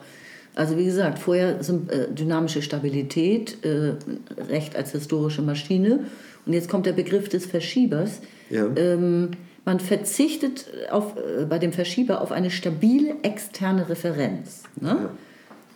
Alles Und klar. das Rechtssystem verzichtet ja auch auf eine stabile externe Referenz Genau, mit das dem ist, Begriff damit ist Geltung. einfach vermeint, gemeint, Ja. irgendwie, dass diese Geltung, wir sprechen immer von derselben Geltung, ne? aber dann doch nicht, irgendwie, weil die Grenzen, ja, die werden ja immer verschoben, aber wir sprechen immer von derselben Geltung. Und zwar wir ne? verschieben sie, wir als Rechtssystem. Ne? Genau, also ne? äh, Umwelt hat nicht mitzureden sozusagen. Genau, ne? Ne? und Also- damit haben wir eine ähm, dynamische Stabilität, richtig, ja. Das sind die Parallelen, würde ich sagen. Mhm. Ich ziehe weiter. Seite 107. Letzter Absatz. Nicht jede Rechtskommunikation transportiert allerdings Geltung in diesem Sinne. Zum Beispiel nicht das bloße Anmelden von Rechtsansprüchen. Es muss sich um rechtswirksame Entscheidungen handeln. Diese liegen aber nicht nur in den Entscheidungen des Gesetzgebers und der Gerichte, sondern in breitestem Umfang auch in der Gründung von Korporationen und in Verträgen, die in die Rechtslage eingreifen und sie ändern. Es genügen einseitig verbindliche Erklärungen, zum Beispiel Testamente, nicht aber bloße Fakten, die Rechtsfolgen auslösen, etwa der Tod eines Erblassers oder eine strafbare Handlung. Ähnlich wie im Wirtschaftssystem die Geldzahlung ist auch im Rechtssystem der Geltungstransfer nicht identisch mit der Gesamtheit der Systemoperationen. Aber es handelt sich um diejenigen Operationen, die die Autopoiesis des Systems vollziehen und ohne die die Ausdifferenzierung eines operativ geschlossenen Rechtssystems nicht möglich wäre. Also systemkonstituierende Ja, Operationen. genau. Ähm, war hier nicht nicht, die jede Kommunikation verschiebt Geltung. Ne? Das ist ganz klar. Also wenn man jetzt einen bloßen Rechtsanspruch anmeldet, ne? das ist ja auch eine Operation im System, verschiebt aber keine, äh, keine Geltung. Ne? Sondern erst, wenn es um Entscheidungen geht. Ne? Dann ähm, besteht grundsätzlich die ähm, Möglichkeit, dass äh, es eine Geltungsverschiebung gibt. Ne? Und, ja, ja. und ähm, und so ist es irgendwie mit Verträgen und in, in Kooperationen, die, eine, äh, die in die Rechtslage eingreifen. Wie soll man sagen, etwas, was der Gesetzgeber offen lässt. Irgendwie wird jetzt ein Vertrag genau definiert ne? und damit gibt es einen Eingriff in die Rechtslage. Ne? Und es wird jetzt nicht so allgemein entschieden, sondern nach, nach diesem Vertragswerk, was die beiden da abgeschlossen haben. Ne? Und äh, das wird aber geprüft natürlich auf Rechtsgültigkeit, ne? das äh, Vertragswert, ob, ob diese äh, Regelungen, die dort getroffen ja. werden, auch gültig sind. Ne? Und insofern bietet das Anschlussmöglichkeiten. naja, gerade bei Verträgen wird es oft nicht geprüft. Ich denke mal an diese Kaufverträge, die vielleicht auch heute jeder kennt von eBay. Darf ich noch einen Satz kurz ja. dazu sagen? Ähm, also äh, wir haben hier eine... Ähm, eine, eine Rechtsgeltung in, in diesen Verträgen definiert. Ne? Und so spricht er eben auch von einem Testament. Ne? Und interessanterweise fügt er hinzu, dass, ähm, dass von Rechtsgeltung dann die Rede ist, wenn wirklich dieser Vertrag vorliegt oder, das, oder das Testament und ähm, äh, dann kann diese ähm, Gültigkeit, sage ich mal, zu jeder Zeit untersucht werden. Das ist ganz unabhängig davon, ob jetzt der Erblasser äh, gerade gestorben ist oder nicht, ne? sondern es kann unabhängig die Geltung untersucht werden von der Faktenlage ne? und, von der, ähm, und auch von einem Vertrag, in welcher Situation die sich befinden, ob ein Projekt angelaufen ist bereits irgendwie ne? oder, äh, oder bereits vollzogen ist und so. Auch davon ist es ungültig und die Rechtsgeltung des Vertrages kann völlig unabhängig davon untersucht werden. Ne? Ja, du bestätigst genau das, was ich auch sagen wollte. Ich hatte nur ein anderes Beispiel, aber bei Testamenten ist es auch so. Witzigerweise verweist das Ganze ja aber zurück ins Rechtssystem. Mhm. Also das Rechtssystem hat ja selbst definiert, welche Bestandteile ein Testament äh, unbedingt haben muss. Zum Beispiel eine Unterschrift, die Handschrift äh, muss auf die Person zurückzuführen sein der Name muss angegeben sein, so bestimmte Formalien, ne? Formvorschriften gibt es. Klar, dass, also dass, die, dass das an das Unternehmen gekoppelt ist, ist ganz klar, dass da die Adressen und die äh, Bezugspartner... Jetzt bei einem Unternehmen jetzt wiederum. Ne? Ja, jetzt genau. war eben noch auf der Testamentsebene, also selbst bei einem, also es, es verweist und führt immer ins Rechtssystem zurück. Ähm, privates Recht, wie ein Testament zu verfassen, ein Testament wird erst dann gültig, wenn es vom Rechtssystem geprüft wird und als geltend anerkannt wird. Das meine ich. Ja. Es führt zurück ins Rechtssystem. Und das waren mein eBay-Beispiele, äh, diese Verträge, die man da, die Leute sich da gegen, auf so ein Blättchen Papier mit der Hand ne, und hier mit gekauft wie besehen oder was auch immer und so. Mhm. Dann fehlt da die Unterschrift und so. Ähm, ob so ein privater Vertrag äh, wirklich äh, rechtsgültig ist. Mhm wird nicht immer geprüft. Nee. Bei großen Unternehmen sicherlich schon, aber nicht bei zwei Wichten, die sich Nur gegenseitig... Nur dann, wenn das jemand einfordert. Ne? Und was auch immer, verkaufen den alten Kassettenrekorder ja. oder so. Ja. Das meine ich. Ne? Und das Rechtssystem gibt immer noch selber vor, wie die, wie die Form dafür auszusehen hat. Das ist richtig. Ähm, also was richtig daran ist, irgendwie, das wird nicht immer geprüft. Ne? Das wird tatsächlich dann geprüft, wenn es relevant ist, wenn der Erblasser genau. gestorben ist. Ne? Ähm, das ist richtig, dass es dann vollzogen wird, ne? aber es hätte im Prinzip auch äh, sofort nach der Testamentserstellung, irgendwie als der äh, Erblasser äh, noch quicklebendig war, ne? hätte das geprüft werden können. Ne? Oder es kann, kann auch wirklich Jahrzehnte später, ne, wenn dann ein Erbe klagt, ne, denn, ähm, dass er betrogen wurde und abwesend war, ne, dann gibt es eine Verjährungsfrist natürlich, ne, aber ähm, aber auf jeden Fall kann man das immer wieder anfechten. Ne? Und, äh, und das heißt also, die Geltung kann unabhängig von der Faktenlage beurteilt werden. Ne? Ja, und Unternehmen können natürlich auch eigene Juristen haben, haben sie ja auch sehr häufig, mhm. die dann Verträge aufsetzen. Also da, die berufen sich dann bereits ganz sicher auf geltendes Recht zu diesem Zeitpunkt. Ne? Aber ich wollte nur darauf hinweisen, dass das nicht immer der Fall ist mit bei dem Privatrecht. Äh, da wird auch manche, manche Verträge werden äh, dann auch später nicht anerkannt als geltend. Ne? Ja klar, ja, dann sind sie ungültig irgendwie. Ne? Dann haben, haben sie aber auch nie gegolten. Ne? Also deswegen sehe genau. ich nicht, warum das Aber ein Ausnahmefall das ist. Das meine ich, die Leute wissen es gar nicht immer. Das, genau, darauf wollte ja. ich hinaus. Genau, sie denken die ganze Auf Zeit, den es, gilt irgendwie ja. noch und stellen dann später Ja. fest, okay, das gilt ja gar nicht. Oder ne? sittenwidrig oder so. Ja. ja. Ja, Mann, das muss auch ein bisschen Spaß machen hier. Also wenn wir nicht uns auch ein paar Beispiele Oh, sicher doch. ausdenken Oh, sicher doch. äh, wer ist dran mit Vorlesen? Ich glaube ich, ne? Ja. Eine Rechtstheorie, die im System für das System geschrieben wird, hat sich immer wieder bemüht, die nur als Zirkel beschreibbare Rechtsgeltung in eine asymmetrische Form zu bringen. So haben die Verfasser der Verfassung der Vereinigten Staaten von 1787 bei allem Mut zur Neukonzipierung des Begriffs und des Textes einer Verfassung Wert darauf gelegt, dass die Verfassung nur die Einheit des Volkes und das Regierungsinstrument konstituiert, nicht aber die individuellen Rechte, um deren Willen das Ganze aufgeführt wird. Diese werden nur anerkannt und für Gebrauch im Rechtssystem spezifiziert. Beschreibt man aber diese Beschreibung, dann ist leicht zu sehen, dass auch dies nur eine Formel ist, mit der im System über Geltung disponiert wird. Jo, damit, Schönes Ding. Ja. damit habe ich mich ein bisschen rumgeschlagen. Also weil ähm, die Verfassung ja 1787, Ja. ich habe schon und Luhmann unterstellt, dass er sich in der Jahreszahl geirrt hätte, aber ähm, und, und diese Bill of Rights, die auch in der Fußnote hier noch groß erwähnt werden, ähm, die, waren, die, die wurden nämlich 1789, also zwei Jahre später, zugeschustert. Und Ja.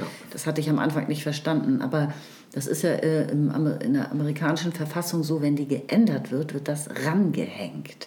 Ja. Das sind nämlich die ersten zehn Zusatzartikel, Ja. die es gegeben hat mit den, äh, über die Grundrechte. Also Mhm. äh, du darfst eine Waffe tragen.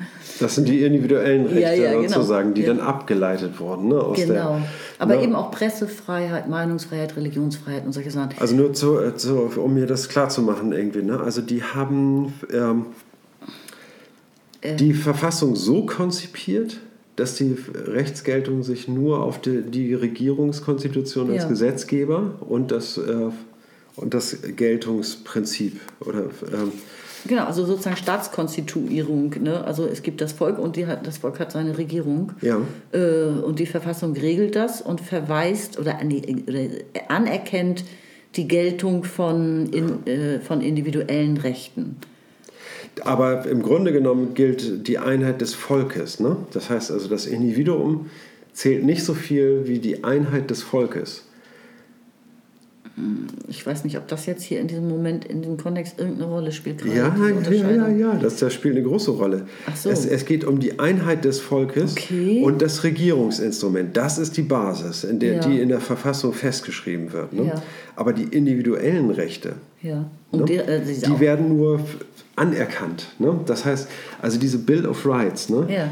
wenn man, das ist ein bisschen trügerisch, ne? aber im Grunde genommen heißt Bill of Rights irgendwie sowas wie ein Vertragsentwurf für Rechte. Ne? Und äh, diese Bill of Rights Mhm. ist aber voll gültig. Ne? Das heißt also, sie ist voll und ganz anerkannt. Ne? Hab und ich auch gelesen, ja. Über diesen äh, Entwurfscharakter hinaus. Ne? Und aus, dem, aus dem Britischen kommt es, ist, hat Bill eine andere Bedeutung. Ne? Ja, also möglicherweise, ne? Also das, also und deswegen ist es ein bisschen missverständlich. Das Ja. ist ein Eigenname. Wenn das Ding Bill of Rights heißt, dann ist das keine funktionale Spezifizierung, was ein Vertrags- äh, oder Gesetzentwurf ist, Mhm. ne? sondern es heißt einfach so Bill of Rights. Ne? Okay, aber ich weiß nicht, ob ich es wirklich erfasst habe, weil ähm, also zwei Jahre später wurden erst diese äh, individuellen Rechte hinzugefügt. Ja. Und deswegen frage ich mit der Jahreszahl, wie kann es denn sein, wenn 1787, zwei Jahre bevor die individuellen Rechte, die äh, Bill of Rights hinzugefügt wurden, die Verfassung schon darauf hinweisen kann, äh, dass die individuellen Rechte anerkannt werden? Das verstehe ich nicht. Man kann doch nicht etwas anerkennen, was es noch gar nicht gibt zu diesem Zeitpunkt.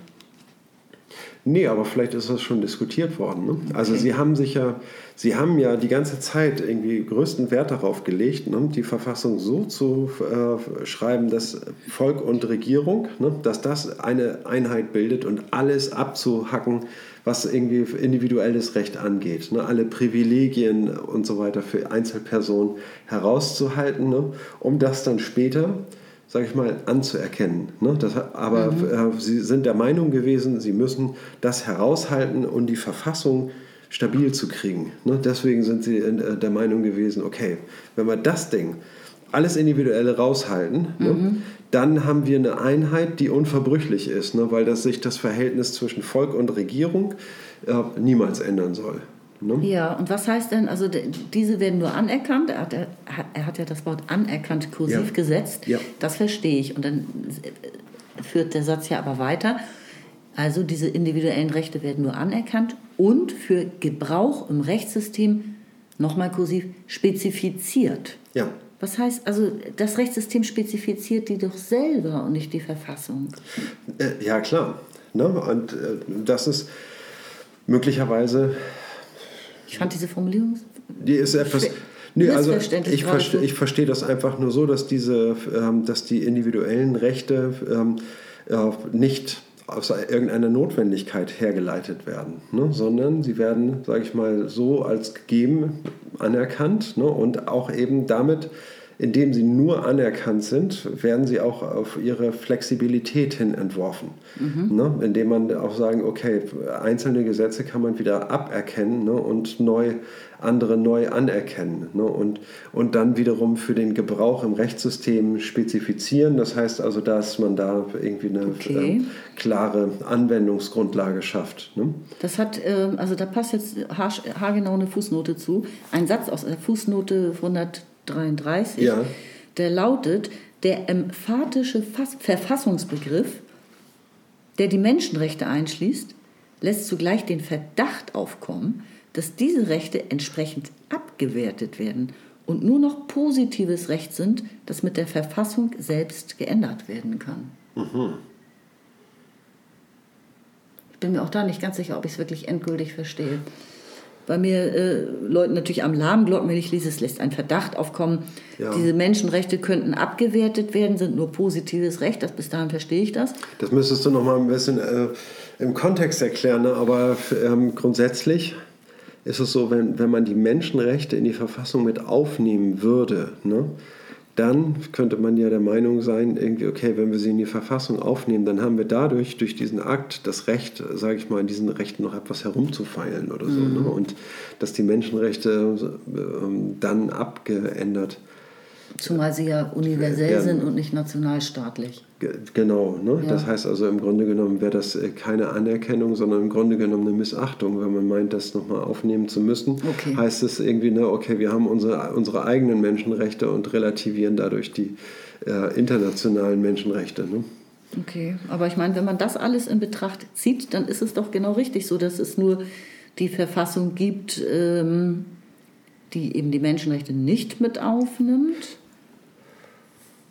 und die individuellen Rechte für Gebrauch im Rechtssystem spezifiziert. Also dann finde find ich das eigentlich im Moment ganz richtig so. Ja. Oder liege ich damit Also falsch? ich meine, was er sagen will, was ähm, sozusagen, was diesen Text jetzt voranbringt, ne, ist, dass man ähm, ähm, dass Rechtstheorien, ältere Rechtstheorien haben versucht, ähm, eine asymmetrische äh, Form in etwas zu bringen, was rund ist. Ne? Das heißt also, äh, Luhmann sagt irgendwie, die machen ja nichts anderes, als äh, sich, sag ich mal, diesen Flexibilitätsraum äh, für Geltung offen zu halten.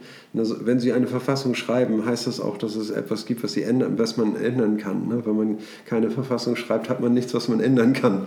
Ne? Also, ja, die haben, die also Amis die, haben nicht diese Ewigkeitsklausel vergleichbar mit der deutschen. Nee, nee, aber ich will nur sagen, dass die, ähm, also dass es in der Verfassung immer schon angelegt ist. Ne? Also da, damit verlagern sie etwas nach außen und sagen, das ist unverbrüchlich. Ne? Und sagen irgendwie, da mhm. äh, kann man nichts gegen machen. So, ne? Also, da kann keiner, damit hat man, sage ich mal, etwas Externes und Asymmetrisches geschaffen, was sich dem positiven Recht entzieht. Ne?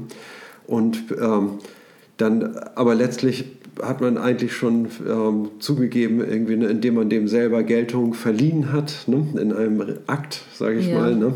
Und indem man diese Grenzen äh, auch dauernd verschiebt, weil man ja immer dieses Mal jenes. Ähm, Menschen individuelle Recht einräumt. Ne? Und äh, damit ist sozusagen bewiesen, dass es die ganze Zeit im rekursiven Prozess um Geltung geht mhm. ne? und ähm, dass sie es halt nur versuchen, in so eine asymmetrische Form zu bringen, um, äh, sage ich mal, weil sie glauben, dass darin irgendwie ein Garant für Stabilität liegt. Ne? Mhm. Ja, das leitet gut über zum nächsten Absatz, würde ich sagen. Ne? Mhm. Es ist nur eine Formel, mit der im System über Geltung disponiert wird, hat ja. er ja zu, zuletzt gesagt. Ja. Dann geht es weiter auf Seite 109. Jetzt geht es nochmal um H.L.A. Hart. Den hatten wir schon mal erwähnt, britischer Rechtsphilosoph, mhm. der diese Theory of Rules geschrieben hat. Es gibt ähm, primäre und sekundäre Regeln. Mhm. Die Regeln würden also es gibt objektive Regeln und dann gibt es äh, darüber auf einer Metaebene Regeln, die Regeln würden wie Regeln zu regulieren sind. wie ja? Regeln, Regeln, Regeln. Genau. Und äh, sein Hauptwerk war auch der, äh, der Begriff des Rechts. Mhm. Also der war schon ziemlich weit fortgeschritten. Ja. Also, es geht ja weiter um Geltung. Einen andersartigen Ausweg sucht Hart. Er durchschaut rechtsimmanente Hierarchisierungen, in Klammern Stufentheorien, als unzulänglich als nicht abschlussfähig, lehnt aber auch die Externalisierung des Geltungsproblems durch Verweis auf außerrechtliche oder naturrechtliche Geltungsgründe ab. Sein Ersatzvorschlag besteht in der bekannten Unterscheidung zweier Arten von Regeln, Rules of Obligation und Rules of Recognition. Also faktisch vorhandene Regeln und Regeln der Erkenntnis, so mhm. würde ich es übersetzen. Ja. Bezahlt wird diese Lösung aber mit einem Verzicht auf jeden Geltungsanspruch dieser Rules of Recognition. Denn in Klammern, denn das würde nur erneute Rules of Recognition erforderlich machen. Eine Rule of Recognition can neither be valid nor invalid but is simply accepted as appropriate for use in this way. Das hat alle Vorteile und Nachteile einer Lösung, die unter dem Namen David Hume Theoriegeschichte gemacht hat. Und es lässt vor allem offen, wie denn die Einheit einer aus Obligations und Habits, eines aus geltenden und nicht geltenden, aber auch nicht ungültigen Regeln bestehenden Systems zu begreifen sei. In Klammern die Hartsche Union of Primary und Secondary Rules. Es ist genau die Frage, auf die der Begriff der Autopoesis angesetzt ist.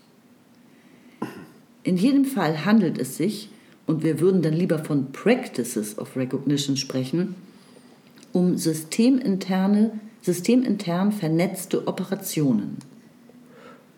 Und auch wenn das System Geltungsgründe externalisiert, bleibt die Externalisierung eine systeminterne Operation.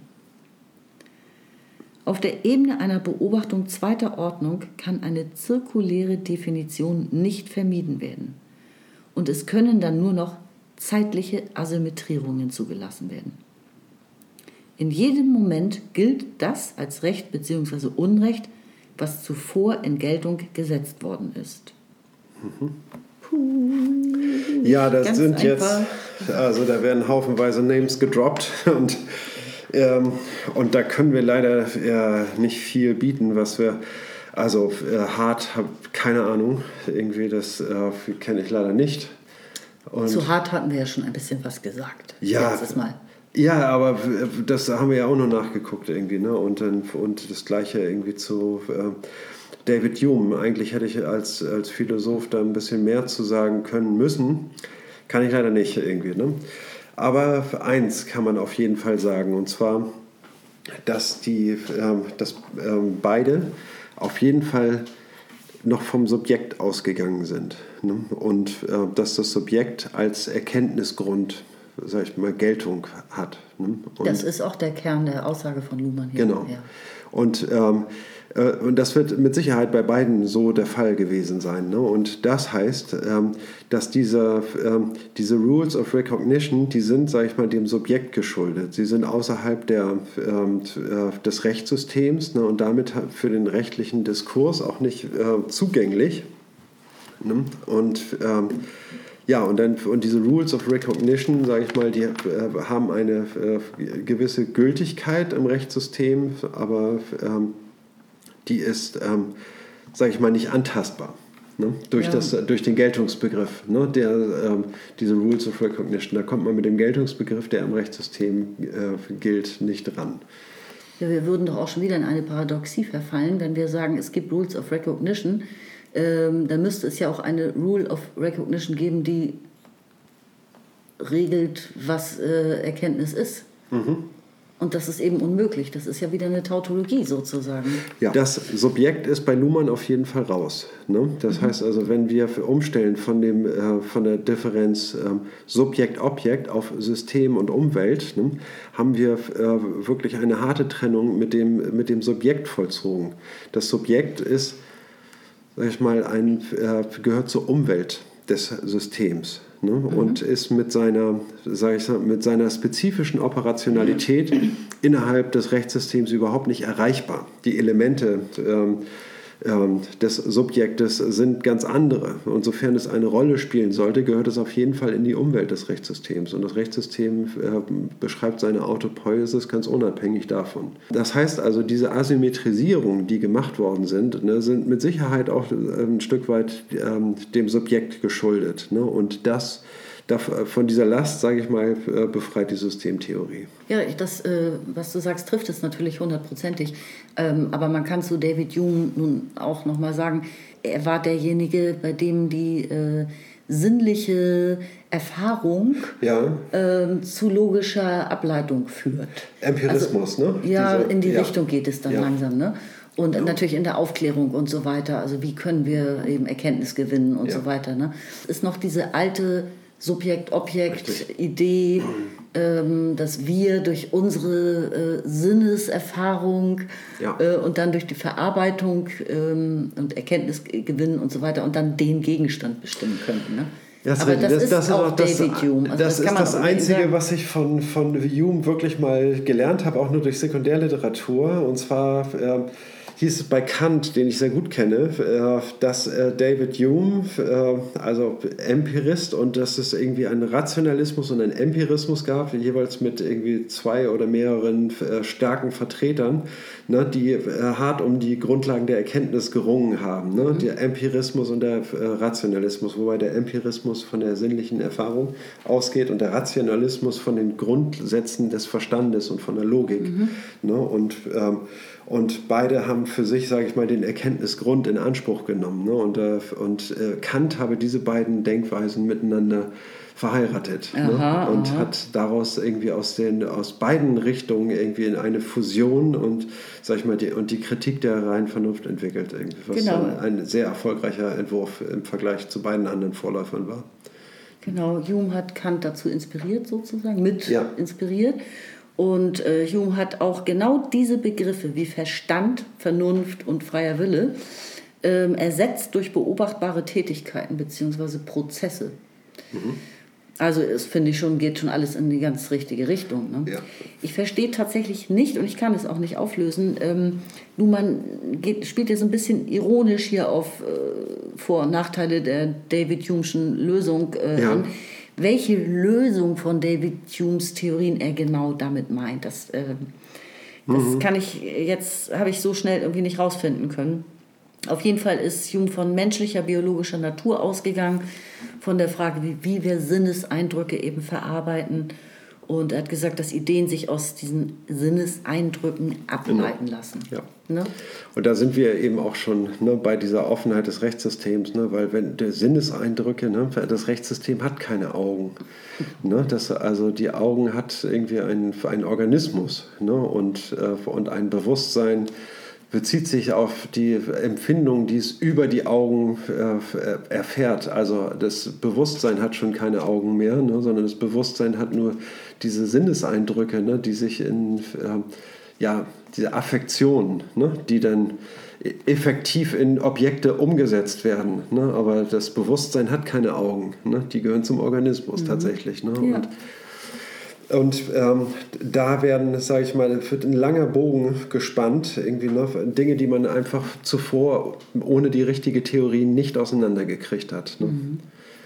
Und hier geht es jetzt um die Autopoiesis des Rechtssystems. Ne? Und, äh, und wir sehen irgendwie, okay, also wenn wir es jetzt wirklich rund machen wollen, ne, dann ist es tatsächlich zirkulär. Es auch, auch alle Vorgänger haben ständig die Grenzen der Geltung verschoben ne, und damit äh, das System äh, des Rechts vorangeschieben, äh, genau in der Art und Weise, wie Luhmann es beschreibt. Irgendwie. Sie haben es nur anders genannt und hätten es anders beschrieben. Ne? Aber äh, wenn man den Prozess nur beobachtet und ihn beschreibt, ist genau das passiert, was Luhmann äh, da jetzt aufzeigt. Ne? Genau, deshalb sagt er auch, er würde von Practices of Recognition sprechen. Das ja. ist auch wieder nur eine kleine Wortabänderung, ne? aber wie wird dann tatsächlich erkannt? Also beobachten wir doch mal, wie es praktisch äh, also aktiv äh, real geschieht. Ne? Ja. Und wie können wir das beobachten? Indem wir die Kommunikation beobachten. Ne? Ja, genau. Das ist ähm, der Sprung. Dann würde ich sagen, gehen wir auf die letzten beiden noch längeren Absätze jetzt zu. Ja. Also, ich lese vor, Recht der Gesellschaft, Seite 109, letzter Absatz. Die klassischen hierarchischen Geltungstheorien setzen immer eine Skala voraus, die zeitbeständig ist, also mehrfach benutzt werden kann. Der Blick kann von oben nach unten wandern und zurück, um Gründe für Geltung zu suchen und festzustellen. Die hier vertretene temporale Geltungstheorie lässt diese Prämisse fallen. Geltung ist ein von Moment zu Moment neu zu erarbeitendes Produkt des Systems. Sie ist deshalb nur durch rekursive Vernetzung der Operationen mit möglichst geringem Informationsaufwand zu sichern. Das heißt auch, dass das System seine eigene Individualität produziert. Denn Zeit ist aufgrund der Selektivität, zu der sie zwingt, ein individualisierender Faktor. Man bewegt sich nur einmal und nie wieder von 1 zu 2. Das ist ja fast schon poetisch. Ja. Oh, das ist so toll. Ja, das ist, das ist so, so ganz klar. Ne? Also mhm. man kommt irgendwie hier auf, eine, auf einen festen Grund. Wir steuern ganz hart auf den Begriff der Zeit zu, ne? der äh, jetzt am Ende nochmal zu diskutieren sein wird. Und also zum Anfang hin, ich, äh, da hatte ich richtig ein Bild vor Augen, was ich bei Luhmann auch nicht so oft habe. Ja. Der Blick kann von oben nach unten, unten wandern und mhm. zurück ne, weil die ein zeitbeständiges Bild haben wollten. Er sagt, sie haben eine Skala vorausgesetzt, die zeitbeständig ist. Sie wollten das mehrfach benutzen. Ja. Also ich sehe so ein Blatt Papier, da ja. malt man auf, was ist jetzt Rechtsgeltung ja. und das gilt heute und das gilt auch morgen, was Rechtsgeltung ist. Genau. Ach, und das kann ich auch noch in zehn Jahren wieder rausholen dann gilt es immer noch. Alle sollen ähm, zur gleichen Zeit äh, das, das, dasselbe Wissen darüber, was Geltung ist. Ja. Genau. Und das ist nicht möglich. wenn, ich, wenn, ich denselben, auf, ne? wenn ich denselben Fehler immer wieder mache, irgendwie, ne, irgendwann denke ich mir, oh, jetzt ist mir das schon wieder passiert. So, jetzt nehme ich ein Stück Kreide und schreibe es mir auf die Wand, damit ich immer wieder daran denke. So, ne? Und das ist genauso, ja. werden hier die, ähm, diese äh, Geltungstheorien, ne? sie sollen, sage ich mal, eine, eine Geltung stabilisieren, indem sie, man sich einfach daran erinnert. Ne? Und ähm, und wieder darauf zurückkommt. Aber eigentlich hat das System, sag ich mal, durch seine dynamische Stabilität ist eigentlich viel besser. Ne? Immer wenn ich was ändere, ne, dann werde ich mir die Einheit des Systems bewusst ne, mhm. und verstehe irgendwie, ah, okay, die Geltung ist, sage ich mal, beschreibt genau den Rechtskörper. Ne? Und wenn ich die Form des Rechtskörpers verändern will, irgendwie, ne, dann, dann operiere ich mit dieser Einheit. Und das ist viel besser als die bloße Erinnerung, als äh, äh, wenn ich sozusagen immer an diesem, an diesem Körper arbeite und, äh, und den als Grundlage nehme, mhm. statt, äh, statt eine, ein starres Bild, irgendwie, ne, das mich immer nur erinnern soll. Ne? Ja. Er und, sagt ja temporal, ne? er hat jetzt ja. eine temporale Geltungstheorie ja. ähm, eigentlich ja aufgezogen. Durch die, also er ist dabei. Ja. ja. Genau, und wenn man diese Geltung nie in Frage steht, was passiert dann? Ne? Ja, dann, dann wird sozusagen das, äh, dieser Prozess zu Business as usual ne? und die Richter machen irgendwie im Grunde genommen irgendwie das, was sie machen und was ihr Vorgänger eigentlich auch gemacht hat, nur ein bisschen anders und so. Ne? Und das nimmt sehr willkürliche Formen an irgendwie ne? und am Ende fragt man sich, okay, was gilt jetzt? Irgendwie, keiner hat mehr eine Antwort drauf. Ne? Aber wenn man diesen mhm. Rechtsprozess, wenn man ständig an dieser Einheit arbeitet ne? und sie sich ständig vergegenwärtigt, dann wird sie stark so, ne? und wird immer wieder, die Grenzen werden immer neu bestätigt. Ne? Und das heißt, heißt also, mehr Veränderung führt zu mehr Stabilität. Mhm. Ne? Ja, stimmt. Es hätte auffallen können, wenn man nur einfach genug nachgedacht hätte. so um 1800 oder 1900. Ja. Und jetzt kommt, sage ich mal, eine. Jetzt kommt die Zeit. Jetzt kommt die Zeit, ne? Also das heißt irgendwie diese Operationen, sage ich mal, mit denen ich von Moment zu Moment irgendwie diese äh, die Rechtsgeltung immer hart umkämpfe, ne?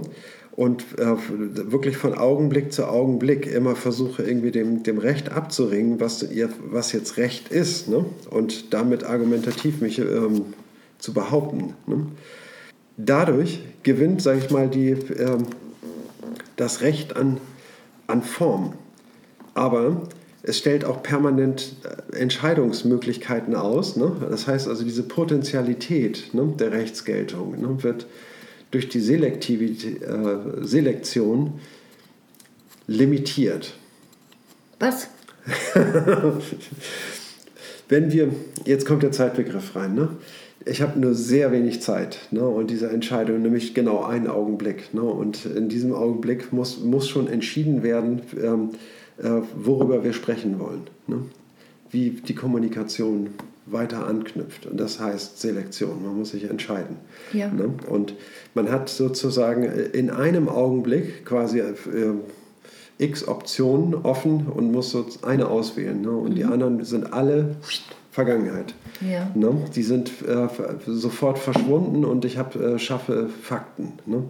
Und genauso ist diese Rechtsgeltung konzipiert. Ne? Ich kann nur, kann nur zur Zeit einen Bezug herstellen ne? und, äh, und habe diesen Zeitpunkt jetzt genau dafür genutzt und nicht dafür, irgendwelche anderen Bezüge herzustellen.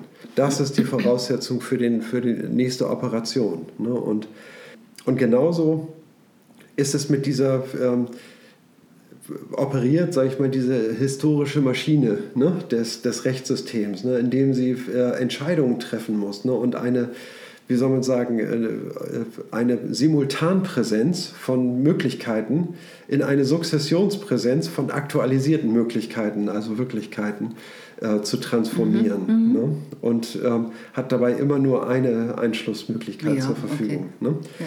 Und daraus ergibt sich dann ähm, eine Linie. Ne? Und Zeit ist genau die Form, in der, sage ich mal, der, ähm, das System sich selber beobachten kann und seine, seine Identität gewinnen kann. Und das meint er eben mit mhm. Individualität, ne? dass eben letztlich das Rechtssystem ne, eine, wie soll man sagen, die Summe von vielen einzelnen Entscheidungen ist ne, und mehr als diese Summe. Ne, eine, äh, eine Komplexität ne, und eine reduzierte Komplexität ne, ähm, durch, die, äh, durch den Prozess, der sich von Gegenwart zu Gegenwart vollzieht. Hm? Ich schreite jetzt knallhart zum letzten ja, Absatz. Letzter Absatz. Finale. Seite 110. Die Umstellung von Hierarchie auf Zeit erlaubt es, auf eine normative Begründung von Geltung in einer obersten Norm zu verzichten. Jede normative Begründung von Geltung würde sich in einem infiniten Regress verlaufen. Oder anders gesagt, sie würde sich selbst voraussetzen müssen. Sie würde ihr eigenes und so weiter voraussetzen müssen. Die einzige unabdingbare Geltungsgrundlage liegt deshalb in der Zeit. Sie liegt genauer gesagt in der Gleichzeitigkeit aller faktischen Operationen des Gesellschaftssystems und seiner Umwelt.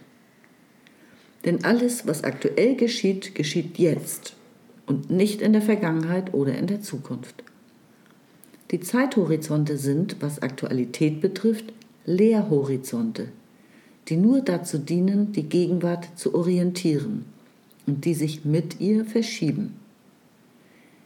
Gleichzeitigkeit heißt aber, dass man weder bewirken noch wissen kann, was gleichzeitig geschieht. Man ist auf Vermutungen, Unterstellungen, Fiktionen angewiesen. Auf diese Inkapazität stützt sich die Geltung des Geltungssymbols. Man kann gar nicht anders, als ungeprüft zu unterstellen, dass im gegebenen Moment auch andere Operationen des Rechtssystems und seiner sozialen und psychischen Umwelt das Geltungssymbol bestätigen. Der einzige Geltungstest liegt deshalb im Gelingen einer laufenden Änderung des Geltungszustandes des Systems, im laufenden Anschluss von Operation an Operation in der Autopoiesis des Systems. Und als Nebenprodukt dieser laufenden Selbstvergewisserung des Systems entsteht das, was ein Beobachter als Komplexität beschreibt. Es gibt dafür keinen anderen Letztgrund als den Modus und die Einschränkung des Modus der Produktion. Tja. Die Umstellung von Hierarchie auf Zeit. Ne? Ja, das, das, ist der, das ist der springende Punkt. Ne? Wir haben viel schon richtig. vorausgegriffen, aber vielleicht auch gar nicht schlecht, damit man diesen Absatz wirklich im Originalton von Luhmann verstehen kann. Ne? Ja. Denn ja, das bringt es alles nochmal gut auf den Punkt. Ne? Das jetzt, ne, in dem sozusagen die Kommunikation jetzt gerade ist ne, und jetzt müssen Entscheidungen getroffen werden und diese Entscheidungen sind entscheidend für die historische Maschine Rechtssystem. Ne, mhm. Und ähm, sie sind sozusagen immer der Weg des Systems ne, durch, ähm, durch, der, durch die Kommunikation ne, und, äh, und am Ende, sage ich mal, ergibt sich die Einheit irgendwie aus der Summe, sage ich mal, dieser Jetzte. Ja. Ne, und dem, was darin geschieht, ist, welche Rekursion, rekursiven Verknüpfungen dort stattgefunden haben. Na, und jetzt sieht man so nochmal noch mal der Blick auf die Zeithorizonte, ne? das Jetzt und die Vergangenheit und die Zukunft. Ne? Das, äh, in jedem Jetzt ne, kann ich im Hinblick auf künftige Erwartungen ne, auf bestimmte Geltungen in der Vergangenheit Bezug nehmen. Ne? Ich greife immer von diesem Jetzt ne? durch eine Retention in die Vergangenheit und nehme Bezug auf ähm, vorangegangene Geltungen und beziehe sie auf künftige äh, mhm. und operiere, sage ich mal, äh, Vergangenheit und Gegenwart sind für mich diese Horizonte, in, in denen ich zurückgreifen kann. Ne? Und äh, mich erinnern kann ne, an, äh, an etwas und, und rezitieren kann ne, und dadurch wieder aktualisieren kann. Ne. Übrigens, das Gleiche macht das recht äh, politische System ja auch. Ja, das machen alle Systeme. Wenn Sie, genau, Sie müssen ja, können ja nur aufgrund der Erfahrung der Vergangenheit Richtig. ein Gesetz formulieren äh, oder andere Entscheidungen auch noch treffen, die aber genau. für die Zukunft massive Auswirkungen ja. haben werden. Also ja. das ist wirklich, du hast hier gerade den Arm so geschwungen, man greift regelrecht ja. in, die, äh, in die Schatzkiste der Vergangenheit. Ja. Die ist einiger, einigermaßen stabil wenigstens. Ja, so ja. Hat, weiß, hat man einigermaßen verstanden, was passiert ist wahrscheinlich. Und man rät eigentlich, man, man hofft für die Zukunft. Also im politischen System ist das so. Das ist hochgradig.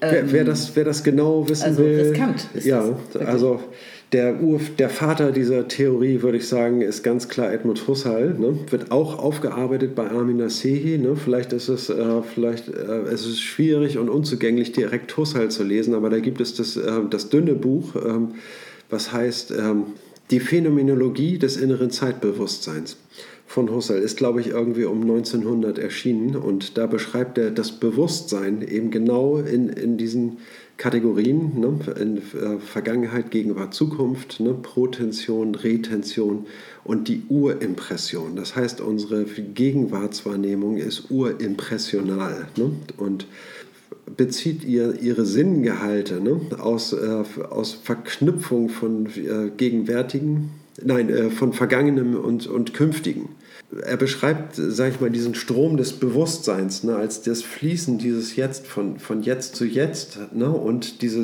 Selbstbezug, das auf sich selber Bezug nehmen. Ne, das Bewusstsein ist ebenfalls zweistellig, genau wie die Beobachtung. Ne, es gibt das Bewusstsein ist immer ein Bewusstsein von etwas, mhm. also immer zweistellig, genau wie die Beobachtung. Ne, und dieses Bewusstsein erzeugt sich eben auch mit einer Selbstbezüglichkeit in, in diesem Zeitstrom. Ne? Und hier ist es eben ganz genauso. Ne? Die, das Rechtssystem operiert eben auch in, innerhalb der Zeit. Ne? Und da zeigen sich die gleichen Formen wieder. Ne?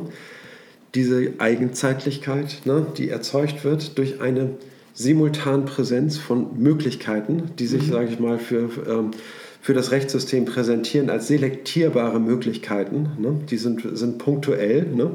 Und das ist kein Kontinuum, äh, Kontinuum ne? also beim, wie bei einem Raum, aber hat ganz ähnliche Strukturen wie ein Raum, ne? könnte man sagen. Also es gibt, man kann auch sagen, Raum ist eine Simultanpräsenz und Zeit eine Sukzessionspräsenz. Ne? Und diese Gleichzeitigkeit, die sich im Raum repräsentiert, wird durch einen Weg in diesem Raum durch die Zeitlichkeit äh, äh, erzeugt. Ne? Und so, so ließe sich das eben beschreiben. Das hat alles ziemlich klare geometrische Strukturen, sage ich mal, ja. dieses ganze Modell. Ein ne? ein, eine Kette, ne? Ja. Es ist sequenzierbar. Ja. Es ist sequenzierbar, genau. Ja, ich glaube, das ist auch der Begriff, der als einziger nochmal ganz neu in diesem letzten Absatz so wichtig ist, äh, die Gleichzeitigkeit, aller mhm. faktisch, also faktische Gleichzeitigkeit aller Operationen, aller faktischen Operationen. Mhm. Ne? Also nicht nur Zeit allein, sondern auch die Gleichzeitigkeit.